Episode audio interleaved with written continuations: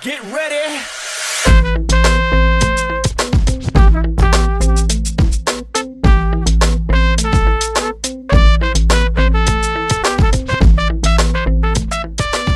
Hello and welcome to College Talk. It's your host, Beth Brandon, and welcome to the 50th episode. That's right, we are on episode 50, and I'm so excited that you're joining us for it. And I'm so excited that, you know, if you've been here before this episode, that you have come along for the ride. Uh, I just want to say thanks. We have over 100 subscribers just on Castbox. So there's more on Apple uh, podcasts as well as Spotify and uh, other websites that have picked us up. Um, we can have subscribers there. So it's just really mind blowing. We've had thousands of listens, which is fantastic and really exciting and overwhelming. Uh, and, and thank you for that. Um, so, uh, before I jump into my super exciting interview with Dr. Shemmassian, I just wanted to give out a huge thanks to you all. Um, I think maybe around this time last year, if you searched for college on Castbox and they gave you a list of the best uh, college podcasts on their website, we were in the top 10. Um, right now, we are seated at number one, which is really cool and excited, uh, exciting. Excuse me, I'm so excited I can't talk. Um, it's so exciting, um, and it, it just is is really cool. And I just want to say thank you because I know I took a really long break, and so coming back and still having folks listen and engage with the podcast is very exciting. So, a couple of announcements. Uh, we are back after a break. Um, so, I will be doing another episode here right before the, the holiday winter season. Um, and then I will be taking a break for the holidays uh, to spend time with some family. And then um, from there, I will be back, and we probably won't have any breaks for quite a while. So, buckle up and get ready. Um, we are going to be changing gears a little bit. The next episode is definitely going to be more financial aid based, and we're going to be hitting hard some of those FAFSA myths, okay? So uh, buckle up, get ready, and we're going to talk about the FAFSA and why you should fill it out, and we're going to get rid of some of those myths that keep people from filling it out. So get ready to join me there. All right, one more announcement. Remember, as always, if you have questions, you can email me at podcastcollegetalk at gmail.com. And there's a ton of free, great information and free resources on https colon backslash backslash podcastcollegetalk.weebly.com. So go check out that website and uh, yeah, get some free free resources and free stuff. Um, yeah. Oh, also, please, uh, if you haven't yet, subscribe, give us a comment, uh, rate the podcast, let us know if you like it, um, and and that helps other people find us, so that other people can get access to some information to help the college going process be just a little bit more smooth. All right. So without further ado, I'm gonna stop talking, and I'm gonna let past me start talking, uh, and we'll jump into this interview. Hello, everyone. Thank you so much for joining us. I am honored um, to have this guest today. I'm super excited. I've obviously been talking about it over the last four episodes or so and definitely fangirled in our last episode. So, um, super excited to introduce our guest, Dr. Shirag Shemmassian. Um, and yeah, I'm super pumped to have you here. Thank you so much for joining. Yeah, thank you so much for having me. I'm excited to chat. Yeah. So I um I served with Advise Michigan through AmeriCorps and did pre-college advising. So um, when I got to read a little bit about what you've been doing and how you've been helping students go from you know that undergrad piece to then taking that next step to I mean you know the ultimate dream for a lot of students of law school or med school or things like that. I was like, oh, this is awesome. This is like way in line with my mission. So super excited to um to have you here. Could I first ask you? Can you tell us a little bit about your journey? To start your academic consulting company and just some of the great work that you do and you have done. Yeah, thanks so much. Um, as far as my journey, it's a little bit convoluted uh, in that it wasn't like a straight line, but I guess that's true of of most people. You know, the way they go about their careers. And so I sure. grew up as the child of of two immigrant parents. You know, had come here from Lebanon during the civil war there in the 70s mm. and you know my dad was able to you know get admitted to a master's program mm. in, outside st louis uh, in southern illinois and so you know that brought him and my my mom to the states and so they always saw education as like almost like a literal ticket uh, out of out of you know difficulty and and also a ticket towards success and prosperity and things like this and so mm-hmm. when my brother and i were growing up in in la uh, there was always a conversation about like you know go to go to a great school get a great job you know be a doctor dentist lawyer this kind of thing uh, basically I, I, feel like a lot of uh, kids of immigrants you know laugh when i when i bring that up because it's a it's an all too common refrain mm-hmm. uh, within that community and and so we really internalized that you know we did well in school even though i didn't love school you know i I, would rather play video games and basketball and things like that but sure. i always you know in the back of my head i was like you know mom and dad said you know go to school get a good job all this kind of stuff. Okay so i'll i'll get you know get good grades and you know go up from there. But an interesting thing happened when i was in high school and as i was approaching you know these college application processes and i was like okay mom dad like it's that time you know i'm getting ready to apply now I'm like, how do you do it? They're like, oh, we didn't go to school in this country. We didn't do undergrad. So there was almost like, a, this is what you need to do. This is what you need to do. Work towards this. Okay, I'm here now. How do I do it? Uh, good luck. Yeah. yeah. Like what, you know, here, like, good luck. I'm just going to, uh, you know, push you off the plane. You know, there's a parachute, but, you know, good luck, you know, yeah. figure it out. Um, and so, uh, and so we did, you know, my brother and I went to, went to good schools, but my, my path was also a little bit different in that I always wanted to, you know, maybe get out of LA and and do mm. something mm. different than other kids were doing. And um, you know, I always had this idea in my head of like, what if I went to an Ivy League school? What does that look like? But there was no one from my school who had ever gone there, mm. and so I was self-taught with the process. And and when I was able to get in and get great scholarships, you know, people were asking me for help. And then when I was in uh, college, I was like really interested in admission. Now I had like learned how to do it myself and assisting others get into great colleges. People now were coming to um, me for assistance with grad school applications. I was like, yeah, I think I can help with this too. It's all about storytelling and figuring out what your path mm-hmm. is to mm-hmm. that field. They were having success and everything. Mm-hmm. Um, and I was pre med all through college and learning that stuff for myself, essentially selfishly. Right. I don't mean that in a bad way, but you know, for me, because I want to have that. Mm-hmm. And and over time, the request sort of grew and grew and grew. And uh, and I was like, man, you know, people are really successful with this. Uh, when I help them, I really enjoy it. I think there's an, an opportunity here. And so I just started, you know, now telling people about it. And, you know, through word of mouth, it was growing. But really, what I think changed the game was um, producing, you know, content for for online because. Mm. There were a lot of people. I remember. I remember that people were having very similar struggles, whether it was deciding on what career path to take, or how to write a great personal statement or something like this and I, I wanted to i wanted to give them something to read before coming into their calls with me mm. and i found that there was nothing really great online there were a lot of tips and you know what we call listicles like tip mm-hmm. one be yourself tip two show don't tell um, mm-hmm. um, except when you had to put pen to paper it wasn't that valuable but when right. we started writing about it um, it just kind of grew things and people started contacting me that i had never met and they said, "Oh, I read your stuff online." And I'm like, "Whoa, who are you? What's you know, how do things get on Google?" And I didn't understand SEO or anything like that. Right. Um, but here we are years later, and it just sort of snowballed from there. Awesome. Um, I, I really appreciated you. You mentioned talking about um, telling your story, and I think that's super important because I think one of the things when, in doing pre-college advising that we tell students um, is when you're writing those personal statements, you're writing those, you know, um, admissions essays. You know, admissions reps can tell if your parents are writing it for you or a counselor's writing it for you or if you're telling your story um, and and so i appreciate hearing that from you too because it sounds like that could be applicable to all levels like not just undergrad but also you know a grad program as well yeah ex- ex- absolutely so at the end of the day you know you don't need to be a lawyer uh, to understand you know the the storytelling involved in applying to law school you certainly mm-hmm. don't have to be a physician to you know assist someone with becoming a doctor because at the end of the day it's all about understanding sort of what your motivations are and what path you've taken to your desired career.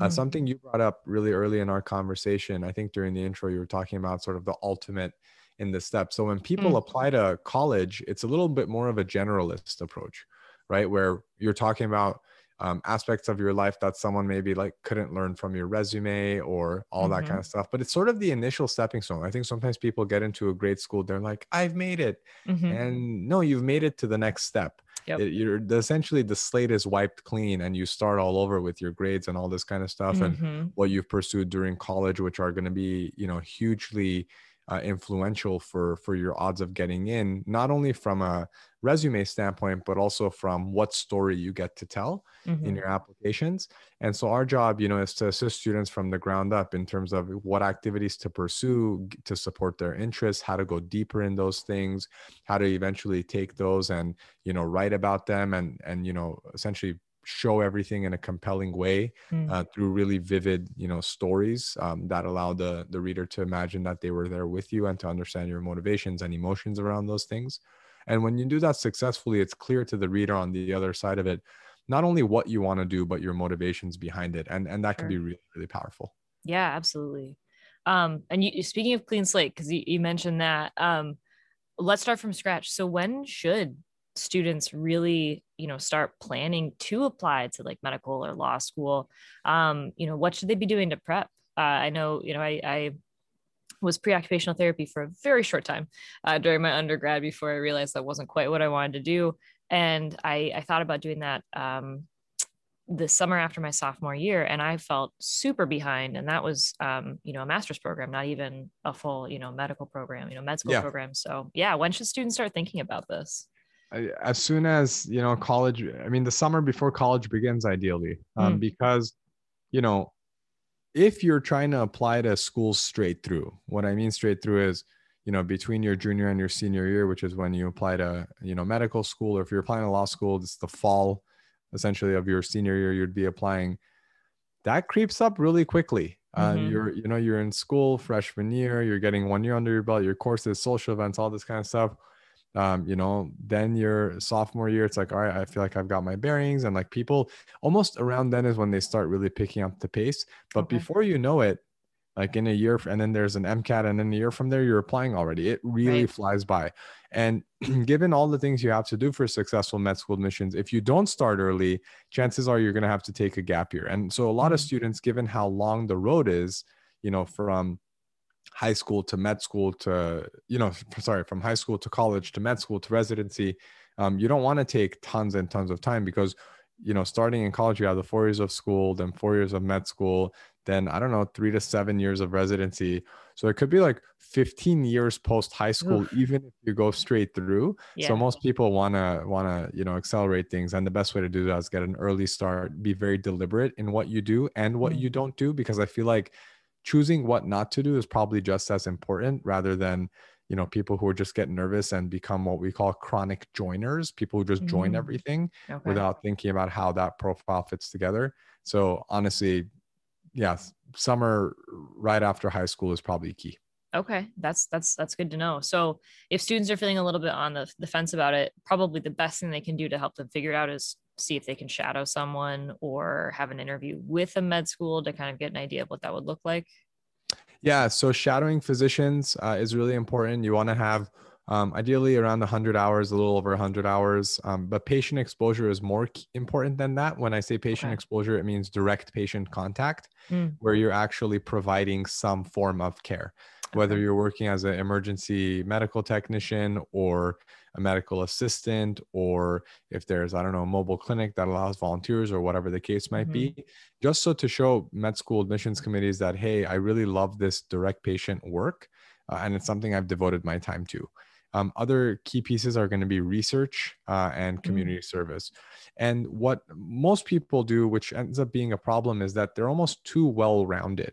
What I mean by too well rounded is they might, you know, for patient exposure work with work in hospice care in in lab they might work with fruit flies community services done with kids and shadowing is done with i don't know uh, orthopedic surgery or something mm-hmm. like that mm-hmm. and so it's cool because you've checked all the different boxes but there is no cohesiveness across those activities mm-hmm. there's mm. nothing that tells me oh this is someone who's passionate about x okay other than medicine generally but it becomes harder to sell that story uh, when you're writing your applications versus a student who you know a lot of their activities surround the central theme mm. they're going to be in a much stronger position. Okay so i, I had a, a, good example. I have a, a, friend who speech language pathology she knew from the get-go that um, she wanted to do gerontology work. She was like kids are not not my thing. Um, so I don't want to work in a school. And so all of the um, internships and the clinicals and stuff that she did, she tried to make it with a, adult at least, if not um, elder population. Yeah. So that would be a good example of if you have an idea of what you want to do, go ahead and focus in on that. You don't have to have touched every every single uh, piece of the puzzle, basically. Yeah, exactly okay. exactly hugely valuable um you know if you yeah you're not going to accomplish every you're not going to be in every little uh, specialty. You're not going to get every experience. So just focus in on what you love. There, mm-hmm. it's almost one of those. You know, there are a million. There are a million ways to get to the same destination, essentially, mm-hmm. of medical school. So focus on the path. You know, that includes the experiences you're actually excited about, rather than you know slogging away at at things that you don't like, but they just allow you to clock in, clock out, and get the hours. That's not mm-hmm. a fun way, or frankly, an effective way sure. Uh, to get in. Sure, absolutely. Okay, so um, so we've talked about experiences and understanding right from the get-go, right after high school, is this something that I want to do and dedicate my time to? Mm-hmm. From there, uh, if they've made that decision, yep, this is when I want to start. I'm going to start looking for these organizations to join, getting my hours of shadowing. Maybe I've got my CNA, I'm, I'm working directly with something, or I'm, I've got, you know, I'm a paramedic, so I'm doing that on the side. Um, or scribe maybe at like a hospital would that be something that could work or scribing is valuable in fact you know okay. coincidentally we published a guide on scribing literally just last week and emailed our, our newsletter about that so it's oh, something oh, cool. that's been top of mind for me uh, we get this question a lot it's actually one of the most popular you know options now scribing is a little bit tricky beth because it falls somewhere between shadowing and direct patient contact because you're mm. in the mm. room with the patient but you're not quite the one delivering care. You're sure. almost like an active observer, if you sure. will. Um, and so I like scribing as far as getting a lot more exposure, but mm-hmm. it's not like a primary experience that I like for our students to hang their hats on. Mm, okay, that's that's really good advice. So if you want, so say uh, you have a student who maybe needs to make sure they have a job to help them get through undergrad or you know college or something but they are like, I don't know how I'm going to do this and this and get my shadowing hours. A scribe position could be a good way to start um, as they're working to get like, you know, the requirements to become a paramedic or something like that.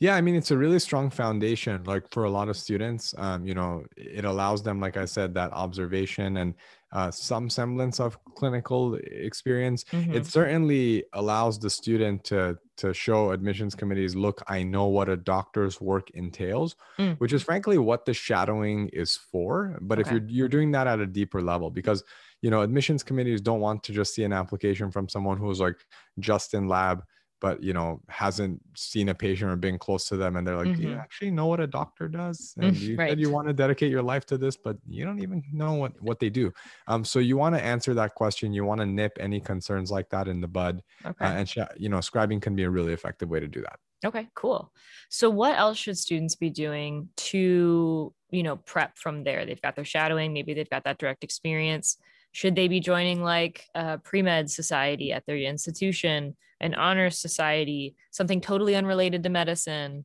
um yeah what are some things that they can also use to prep yeah so so clubs are not necessary okay. um you know if there's a club that allows you to you know have a lot of direct patient contact or is great for community service fine but if you're joining a club and the primary reason is so that you can indicate your club membership on the mm. application mm it's a negligible experience. Okay. So what matters is what you did through the club, not whether or not you were in a club. Okay. So if the the thing about it is I was in this club, period. I showed up to meetings, period. Not, not going to help you, you, at all. It's yeah. not going to give you any sort of edge. Okay. Um, and uh, you know, as and then the you know, so so joining a club is one of them. Honor societies, that's fine, but honor societies are they tend to be reflective of what you've already achieved. So like an honor mm. society might be like or or an award might be, you know, given to all students who had a 3.85 plus GPA. Well, if you had a 3.85 plus GPA, that already shows up on your application. Sure. The fact that that allowed you to join an honor society is less valuable. In other words, the GPA to get in is more valuable than the getting in. Gotcha. If gotcha. that if that makes sense, right? It so does. it's a little bit circular and I wouldn't, you know, I, you know, if it requires tons of work to get into an honor society beyond, you know, getting great grades and it's a big time commitment and you're mm-hmm. not necessarily making a deep impact, again, not a not a huge huge benefit. Although in most honor society, it just has to do with grades. So if you have them, join them. It might, you know, might involve very little work, and mm-hmm. and you know that can be beneficial to you. Okay. Um, so obviously coursework is important. It's probably super important to work with your academic advisor to make sure you're taking all of the classes you need. Depending on what school you're looking at to go to for medical school, I'm assuming there's probably different prerequisites or courses that students should be focusing on, and they should probably already have an idea of what school they're interested in. Is that mm-hmm. okay? Now, when it comes to you know coursework, uh, it's pre- most medical schools require the same or highly similar courses okay. for you to be eligible to apply. So, like a year of bio with lab, a year of chem with lab, a year of physics with lab, a year of math. Uh, and then there'll be, you know, a writing requirement, like mm. taking an English course that has a writing component. They'll recommend a few courses, like maybe stats or psych or sociology or whatever the case might be. So, you know, take their required courses, aim to take most of the recommended ones. Um, and then the major you take also doesn't matter. Now, if you're in like a bio major, all those prerequisites will already be a part of your major essentially. Mm-hmm. So nothing to worry about. But let's say you're a history major, it's extra important to work with an advisor on campus to make sure you're taking those prerequisites because they might not be embedded in your major. Sure. Um, so sure. that's a key thing.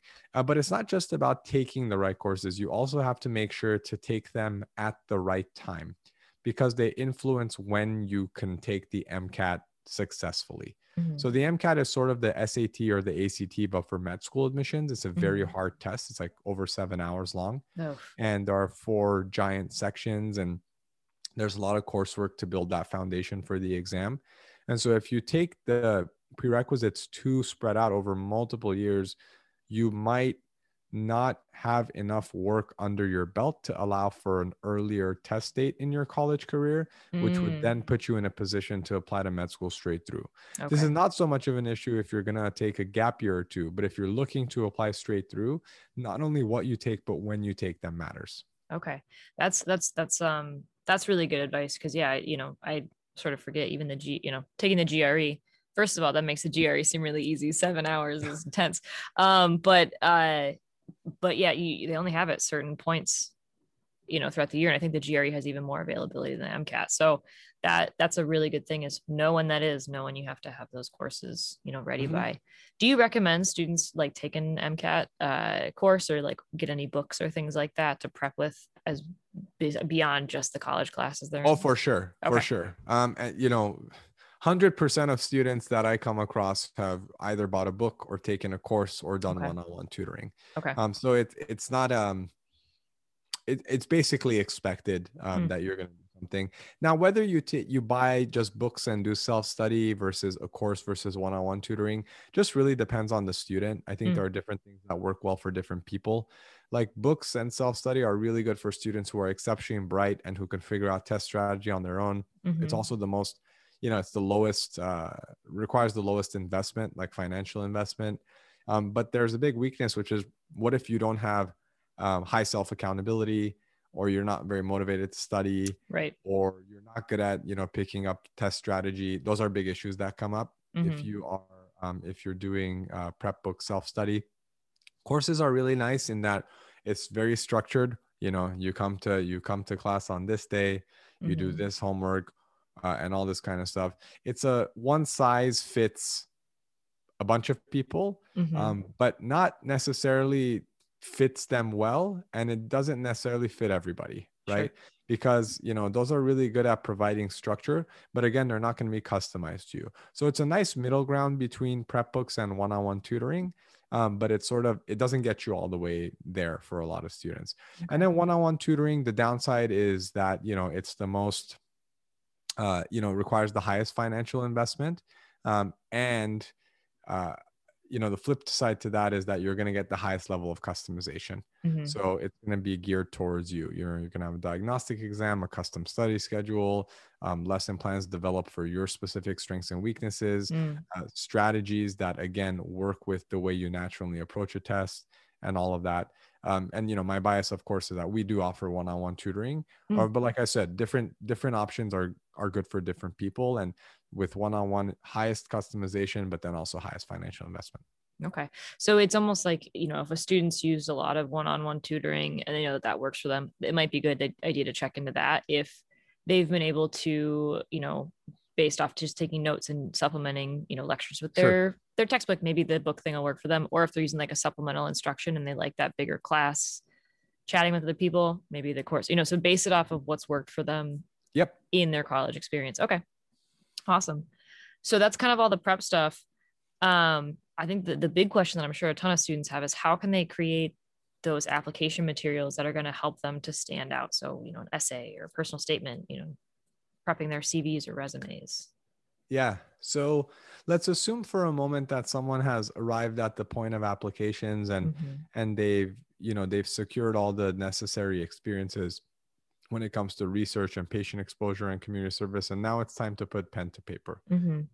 The most common experience that, you know, students have is they open like a Microsoft Word or a Google Doc and they just stare at a blank white page and they pull up their resume and they're like, what the heck do I write about? I'm sure. there are all these, you know, there's a lot of hearsay online and these discussion forums on the internet about, um, you know, I, I should write about something not related to medicine at all. I should, Mhm. you know, start with a crazy story. I should definitely write about something medical. Definitely write Mhm. about something in my intro that's not medical.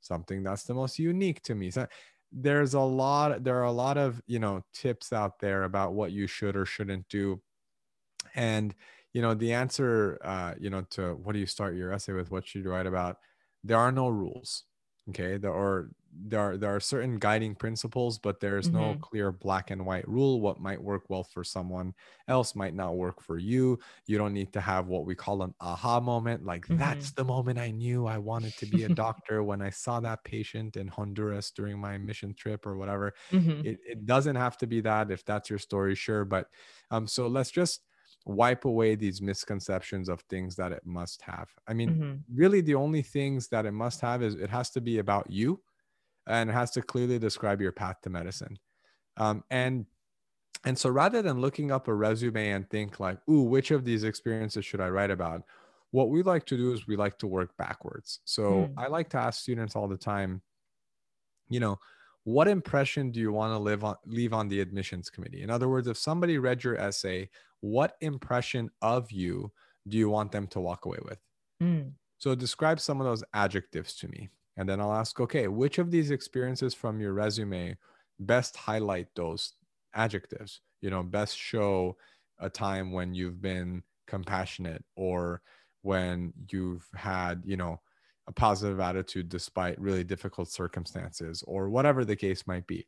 And usually we're able to shortlist from their resume and also from their personal life experiences that really show that and then we'll think about okay what's the right structure for what to highlight first second third how did one experience lead you to another how can we build good transition sentences and then the stories tend to write themselves once you have that clear kind of outline Mhm. versus the resume and the blank piece of paper and thinking uh, what do i you, you essentially need a north star you need something to base your decisions on so Mhm. that you can write successfully and so the personal statement is your high level why you, why medicine, what did you do to get there? What are some personal and professional experiences that have been really powerful for you?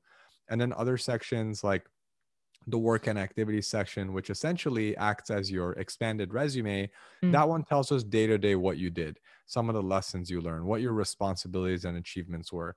And then your secondary essays are your school specific essays, which, you know, take these other materials right? And then you branch out and essentially communicate fit with individual schools. So Mm. this is when you get into the nitty gritty of what a particular school can offer you. But before then, it's much more general. It's much more 30,000 foot view. Why you, why medicine? What did you did to sort of cultivate this interest? Okay. Awesome. I think that's that's super helpful. Um, because I think you're right. I think, you know, even as we had, you know, students who were looking to start their, you know, personal statements for just, you know, just for undergrad, that was that same thing. It was that terrifying blank, you know, Google Doc or Microsoft, you know, Word, uh, you know, document and just Yeah. the, the blinking cursor and where do I go from there? And and that's fantastic is what do you want? What's the end goal? and then how do you get there um, which i feel like a lot of you know english professors would probably echo so there you go Yeah. um, with just regular papers too awesome so i think this one um, is has been super important to me because i have often with the students that i've worked with you know they may not have ever had anyone who has said like hey you know you can go to college and um, you know especially when i was serving with americorps and so um, those students I think even throughout the whole application process experience that imposter syndrome. Um, but then especially once they're in undergrad and if they're moving towards that goal, um, they're probably, you know, they could be experiencing imposter syndrome um, or self-doubt as they advance. So, you know, in your experience working with students and talking with students, how can students combat those feelings? Yeah, so imposter syndrome, boy, this is something that I've, you know, personally had to uh, work through, um, you know, throughout my education. Mm. Um, and it's something that students oftentimes, you know, come across. And, you know, like I said earlier in my experience, there were there was no one from my high school, um, you know, before or since who went to an Ivy League school. So there were no there was no one that I can sort of look at and say, oh, that person looks like me or has a similar experience to me, and mm-hmm. they made it, and so it's doable. Um, and this is so true, especially for students who come from certain minority backgrounds or who have low income and stuff like this. There's essentially mm-hmm. no one to look to to say, wow, that person, you know, looks like me, has my background, and they did it, and all this kind of stuff. So, first of all, you know, getting to know students uh, is really really important uh, and you know if you're a student listening to this or a parent just really understanding what your motivations are because mm-hmm. it has to be for you not to you know not to please a parent or a teacher or to act on somebody else's uh, expectation of you but to do it you know because you want to do it. Mm-hmm. and and the thing is imposter syndrome is not something that just like goes away overnight that you can think your way through. You just kind of have to do it. Um, and it's one of you know people say like fake it till you make it. There's there's wisdom in that right? Sure, because like sure. It's like well no one in my community has done this and I don't know that I'm deserving or that these schools are in it for me. Well, yeah. And if that leads you to not apply, that's a self fulfilling prophecy. You are, you literally cannot get into a school you don't apply to. Mm-hmm. But you have to, you have to have that, you know, some ounce of faith that it's possible for you mm-hmm. and some ounce of hope and to just act on it because what's the downside really? Like if you believe you're not going to get in and like you know, or that, you know, people from your community haven't gotten in or whatever. If you don't get in, you don't get in. But you're always going to wonder what if. Mm-hmm. So I'm the type of person, and I encourage this in other students, you know, think about what's the what's the worst that can happen. And w- for you, what's worse? You know, applying and not getting in or not applying and always wondering what if and having those doubts. Mm-hmm. And and so I'm a big proponent of yeah, look, you're probably not going to feel necessarily like you belong or whatever. Um, but that's kind of a feeling that's going to come up again and again in life. You know, mm-hmm. when you go to college, you're going to get, even when you get in, let's say you're going to go to Brown or Dartmouth, you're going to get there, you're going to look around and say, oh my god everyone here looks like they they know what they're doing i feel mm. a little like the odd man or odd woman out mm-hmm. um, and all this kind of stuff i feel like an imposter yeah i bet you most of your counterparts feel the same way sure. you're going to eventually get a job you're going to say oh, i don't know like yeah i got a degree but you know am i really fit for this job you're going to feel that way you might start a business ah, i didn't have any formal business education you know why me why would anyone pay me money to do this thing mm-hmm. it's just a fact of life mm-hmm. uh, and now i'm a parent talk about imposter syndrome it's like you know i it's not like every day i know what i'm doing or you know um, but you you figure it out by feel and by trying and making errors along the way and addressing those and so on and so forth so imposter syndrome is not something to run away from uh, you know to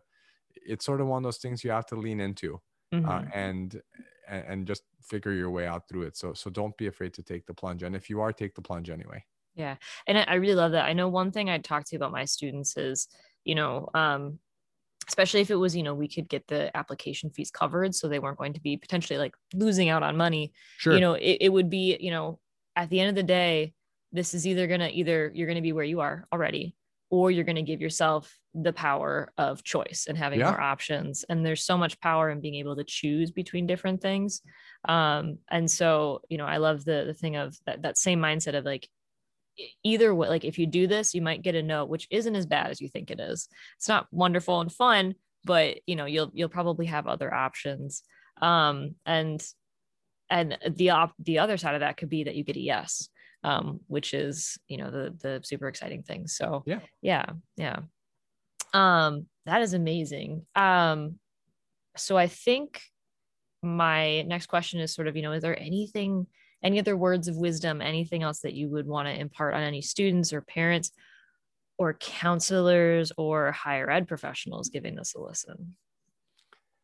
there i mean there's simply so much to to cover with this part and and really i think what we just talked about beth is is some is a really nice take home message like Mhm. with so much of what we do for college admissions or med school admissions like thinking about what it, what is the downside risk really in trying Mhm. it's not that bad Mhm. um, and you know and that that's true for you know for not just students but also parents and counselors because look when i was applying to college you know going back to these same parents uh, of mine who i say these same parents that was a weird way of saying it but going back to my parents you know and they're like you know go to a grade school like we expect you to go to grade school all this kind of stuff when i applied to something that was outside you know to schools that were outside of their knowledge base or comfort zone like Mhm. we grew up in LA and it was the East Coast. We're like, we don't really have family in those places. Like, I remember um, my dad, you know, they didn't say anything when I was applying. Uh, and then when I, you know, I, I decided I wanted to go to Cornell, one of the first things my dad said was, really like, those are, those are schools for, you know, really smart kids. Like, are you sure you'll make it? Ooh. and and that just stuck with me and that like that hurt you know i'm not gonna lie that hurt at the time um but at the same time you know it it taught me not only then but certainly upon reflection years later that was reflecting more his discomfort about like the unknown that like Mm. i wouldn't be nearby and what if i if it like how would they be able to handle and support me and all this kind of stuff and those Mhm. were unfamiliar things you know they're reserved for students who go to fancy boarding schools or whatever preconceived notions but Sure. th- his concern was just like that was imposter syndrome right as a almost as a family right like Mhm. not for people like us they're Mhm. really smart there these kinds of things and so as as a parent if you're listening to this you will have doubts probably even if your child's super high achieving and you think they can get into mit and stanford and all, there will be doubts um, i would encourage folks to not communicate those explicitly or implicitly to students because i think Mhm. students have so much competition already Mhm. and there are enough outside voices telling them how hard it is whether it's reading a, a blog online or hearing it from a neighbor or you know so and so didn't get in last year and they had a 4.7 i only have a 4.57 or something Right, like yeah, that yeah. and they didn't get- you know all these kinds of things. We don't need to fuel that fire anymore for them. They're already Mhm. dealing with a lot of that anxiety. Mhm. so but but open the conversation right? So ask ask how are you feeling you know what's your confidence level going into this yes it's Mm. okay to feel that way all this kind of stuff rather than saying i don't know if you can get into those places Mhm. those really last those kinds Yeah. of statements i think can really derail a student same thing with counselors yeah i don't know you know from our school uh, students tend to not get into that school but this other school we've had more success Mhm. right so i think a lot of times as as adults unfortunately there's the risk that we might sabotage a student Mhm. if we say what we think is you know maybe innocuous we think it's harmless and we're steering them in the right direction but Mhm. depending on the specific words spoken and if it's the student's dream and something they've been going for that could rattle them quite a bit they might not put forth the same effort and it becomes self-fulfilling Mhm. so as parents as counselors as students we all face that anxiety that uncertainty that imposter syndrome Mhm. It's important to move forward anyway Yeah. Uh, and that's that's what i want to leave people with Awesome. Thank you. Yeah, I think that's um that's fantastic. You mentioned the competition thing and, and I think another thing too.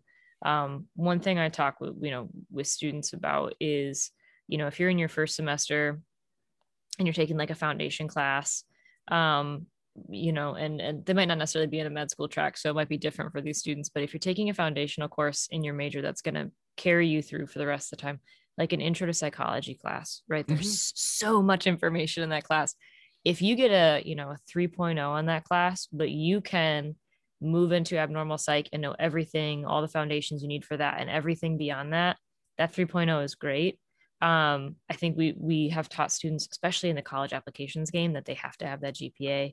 And I always worry that that is going to encourage students not to actually learn the material, but just yeah. be able to to test well. Um, and I, that always makes me nervous for like how is that going to serve you when you are in medical school and you need to actually know how to learn um, mm-hmm. so that mm-hmm. you can use those things so definitely you know don't discourage students if they don't get that four point either see if they were able to actually learn the material and maybe they were good you know they started out rocking the class the end of the class doing really well because they learned yeah that's a, a win i think so totally yeah great advice yeah. Awesome so we've reached the part where i have just my two questions that i ask every guest that comes on um, and the first one is what has your favorite class? I mean, it could be K through 12, higher ed, anything. What is your favorite class you've ever taken? No pressure. PE. Okay. Um, you know, I'm not ashamed to say I uh, I grew up um, a huge, huge fan of sports, specifically basketball, and mm-hmm. um, any opportunity to like be outside and play sports and stuff like that. I really, really enjoyed. Um, in college, I mean, there were there were classes in you know brain development and you know that sort of and clinical psychology and stuff like that that I really enjoyed. But uh, one thing that really sticks out to me is um, I took a contemporary art class and a modern art class. I think they were sort of mm. bunched into one. And that was really, really interesting to me because I had zero background going into that class. And mm-hmm. it sort of opened, not that I've pursued it any seriously beyond that class, but it sort of opened the whole like area of interest for me and now when i go to different cities i might check out a modern or contemporary art museum and just that class like gave me um, sort of foundations on how to think about modern and contemporary art. And there's always certain mm-hmm. artists that I can identify because of that course. And um, I don't know, it just sometimes it's really nice going into a field with a, a, completely novice or amateur lens because you can learn so like going from zero to some knowledge mm-hmm. is so much easier than going from you know some knowledge to tons and tons of knowledge, if you yep. will. Um, yep. And it's just really, really cool to, to approach things that way. Yeah. Yeah. That's why those gen eds are so cool. You get to do yeah. stuff like that. Yeah. Yeah. Um, Lakers fan, I believe I read, Huge. right? Huge okay. Fan. All yeah. right. I don't know much about basketball. So I, you know, I have no. You just have to know that the Lakers are the best team. There's, there you go. Uh, I have uh, no NBA alliances, so I'll, I'll go with it. Yeah. Um, MSU for college. That's, that's, uh, that's, that's just because my you know my mom went there so i gotta i gotta sure. yeah. Uh, for the the family cohesiveness i gotta root for msu mm-hmm. um okay so then the the second and the last question would be what is the best piece of advice that you've ever gotten? Um it could be a quote that you've read somewhere it could be from an actual person. Um sky's the limit. I know that i think that makes it harder but you know. Yeah i mean i you know i don't uh it's not going to be you know in a in a pretty quote wrapped in a bow. Sure. Um, but I one of the books that I really really love is uh, Dale Carnegie's How to Win Friends and Influence People, uh, mm. uh, which has a kind of funny title. Um, it you know it's essentially how to how to connect with people mm-hmm. um, and how to build relationships and you know work together productively you know towards towards um, your goals and all that kind of stuff mm-hmm. and again there are a bunch of chapters on you know how to smile and how do you say someone's name and all this kind of stuff and mm-hmm. it sounds like very very basic the advice actually applying it consistently is a whole different ballgame sure and essentially what that book taught me is like put others best interests first mm. uh, and mm. usually good things will happen uh, and and I found that to be true uh, in so many areas of my life. Certainly in work, um, you know, there are, there are a lot of challenges, and you know that students might bring to the table that you know might lead to might lead to later nights or you know support needs that people have that are different or anxieties people are dealing with and all that kind of stuff but at the end of the day if you put students needs first and families needs first it ends up you know working out pretty well mm-hmm. that's you know that's true in you know every relationship really um and and that's something that i've walked away with and, and tried to apply although i don't do it perfectly every time but that's sure. something that i really think about yeah that's awesome i know that's um uh, where I'm, I'm currently working, one of the things that we say is our goal is to just do the right thing, like for and by our students. Sure. And that's kind of like, you know, what, how we, uh, you know, uh, go into or attack each day is to just do the right thing by students. Mm-hmm. So yeah, that's awesome. That's awesome. You're going to end up okay. Yeah. Exactly. Yeah. Well, thank you so much for being here. This was, this was awesome. It was a was great conversation. Well. Yeah. Thank, thank you. you Appreciate you yeah. having me on. Well, there you have it. Um, that interview was so much fun. It had such great information in it. Um, and I'm so glad that I got to, to bring it to you all and um, just to have it myself because I learned a ton. Um, just another big thank you to Dr. Shemmassian um, for all of your fantastic wisdom. Please, uh, if you haven't already, um, you can check out his website for the Shemmassian uh, Academic Consulting. Um, that will be right in the show notes. And so please check them out and uh, get some great information um, from them. And their blog is fantastic. I highly recommend it. Uh, yeah, that's that's it for this episode. Thanks again for sticking with me for 50 episodes. Um, and as always, it has been fantastic chatting with you here on College Talk.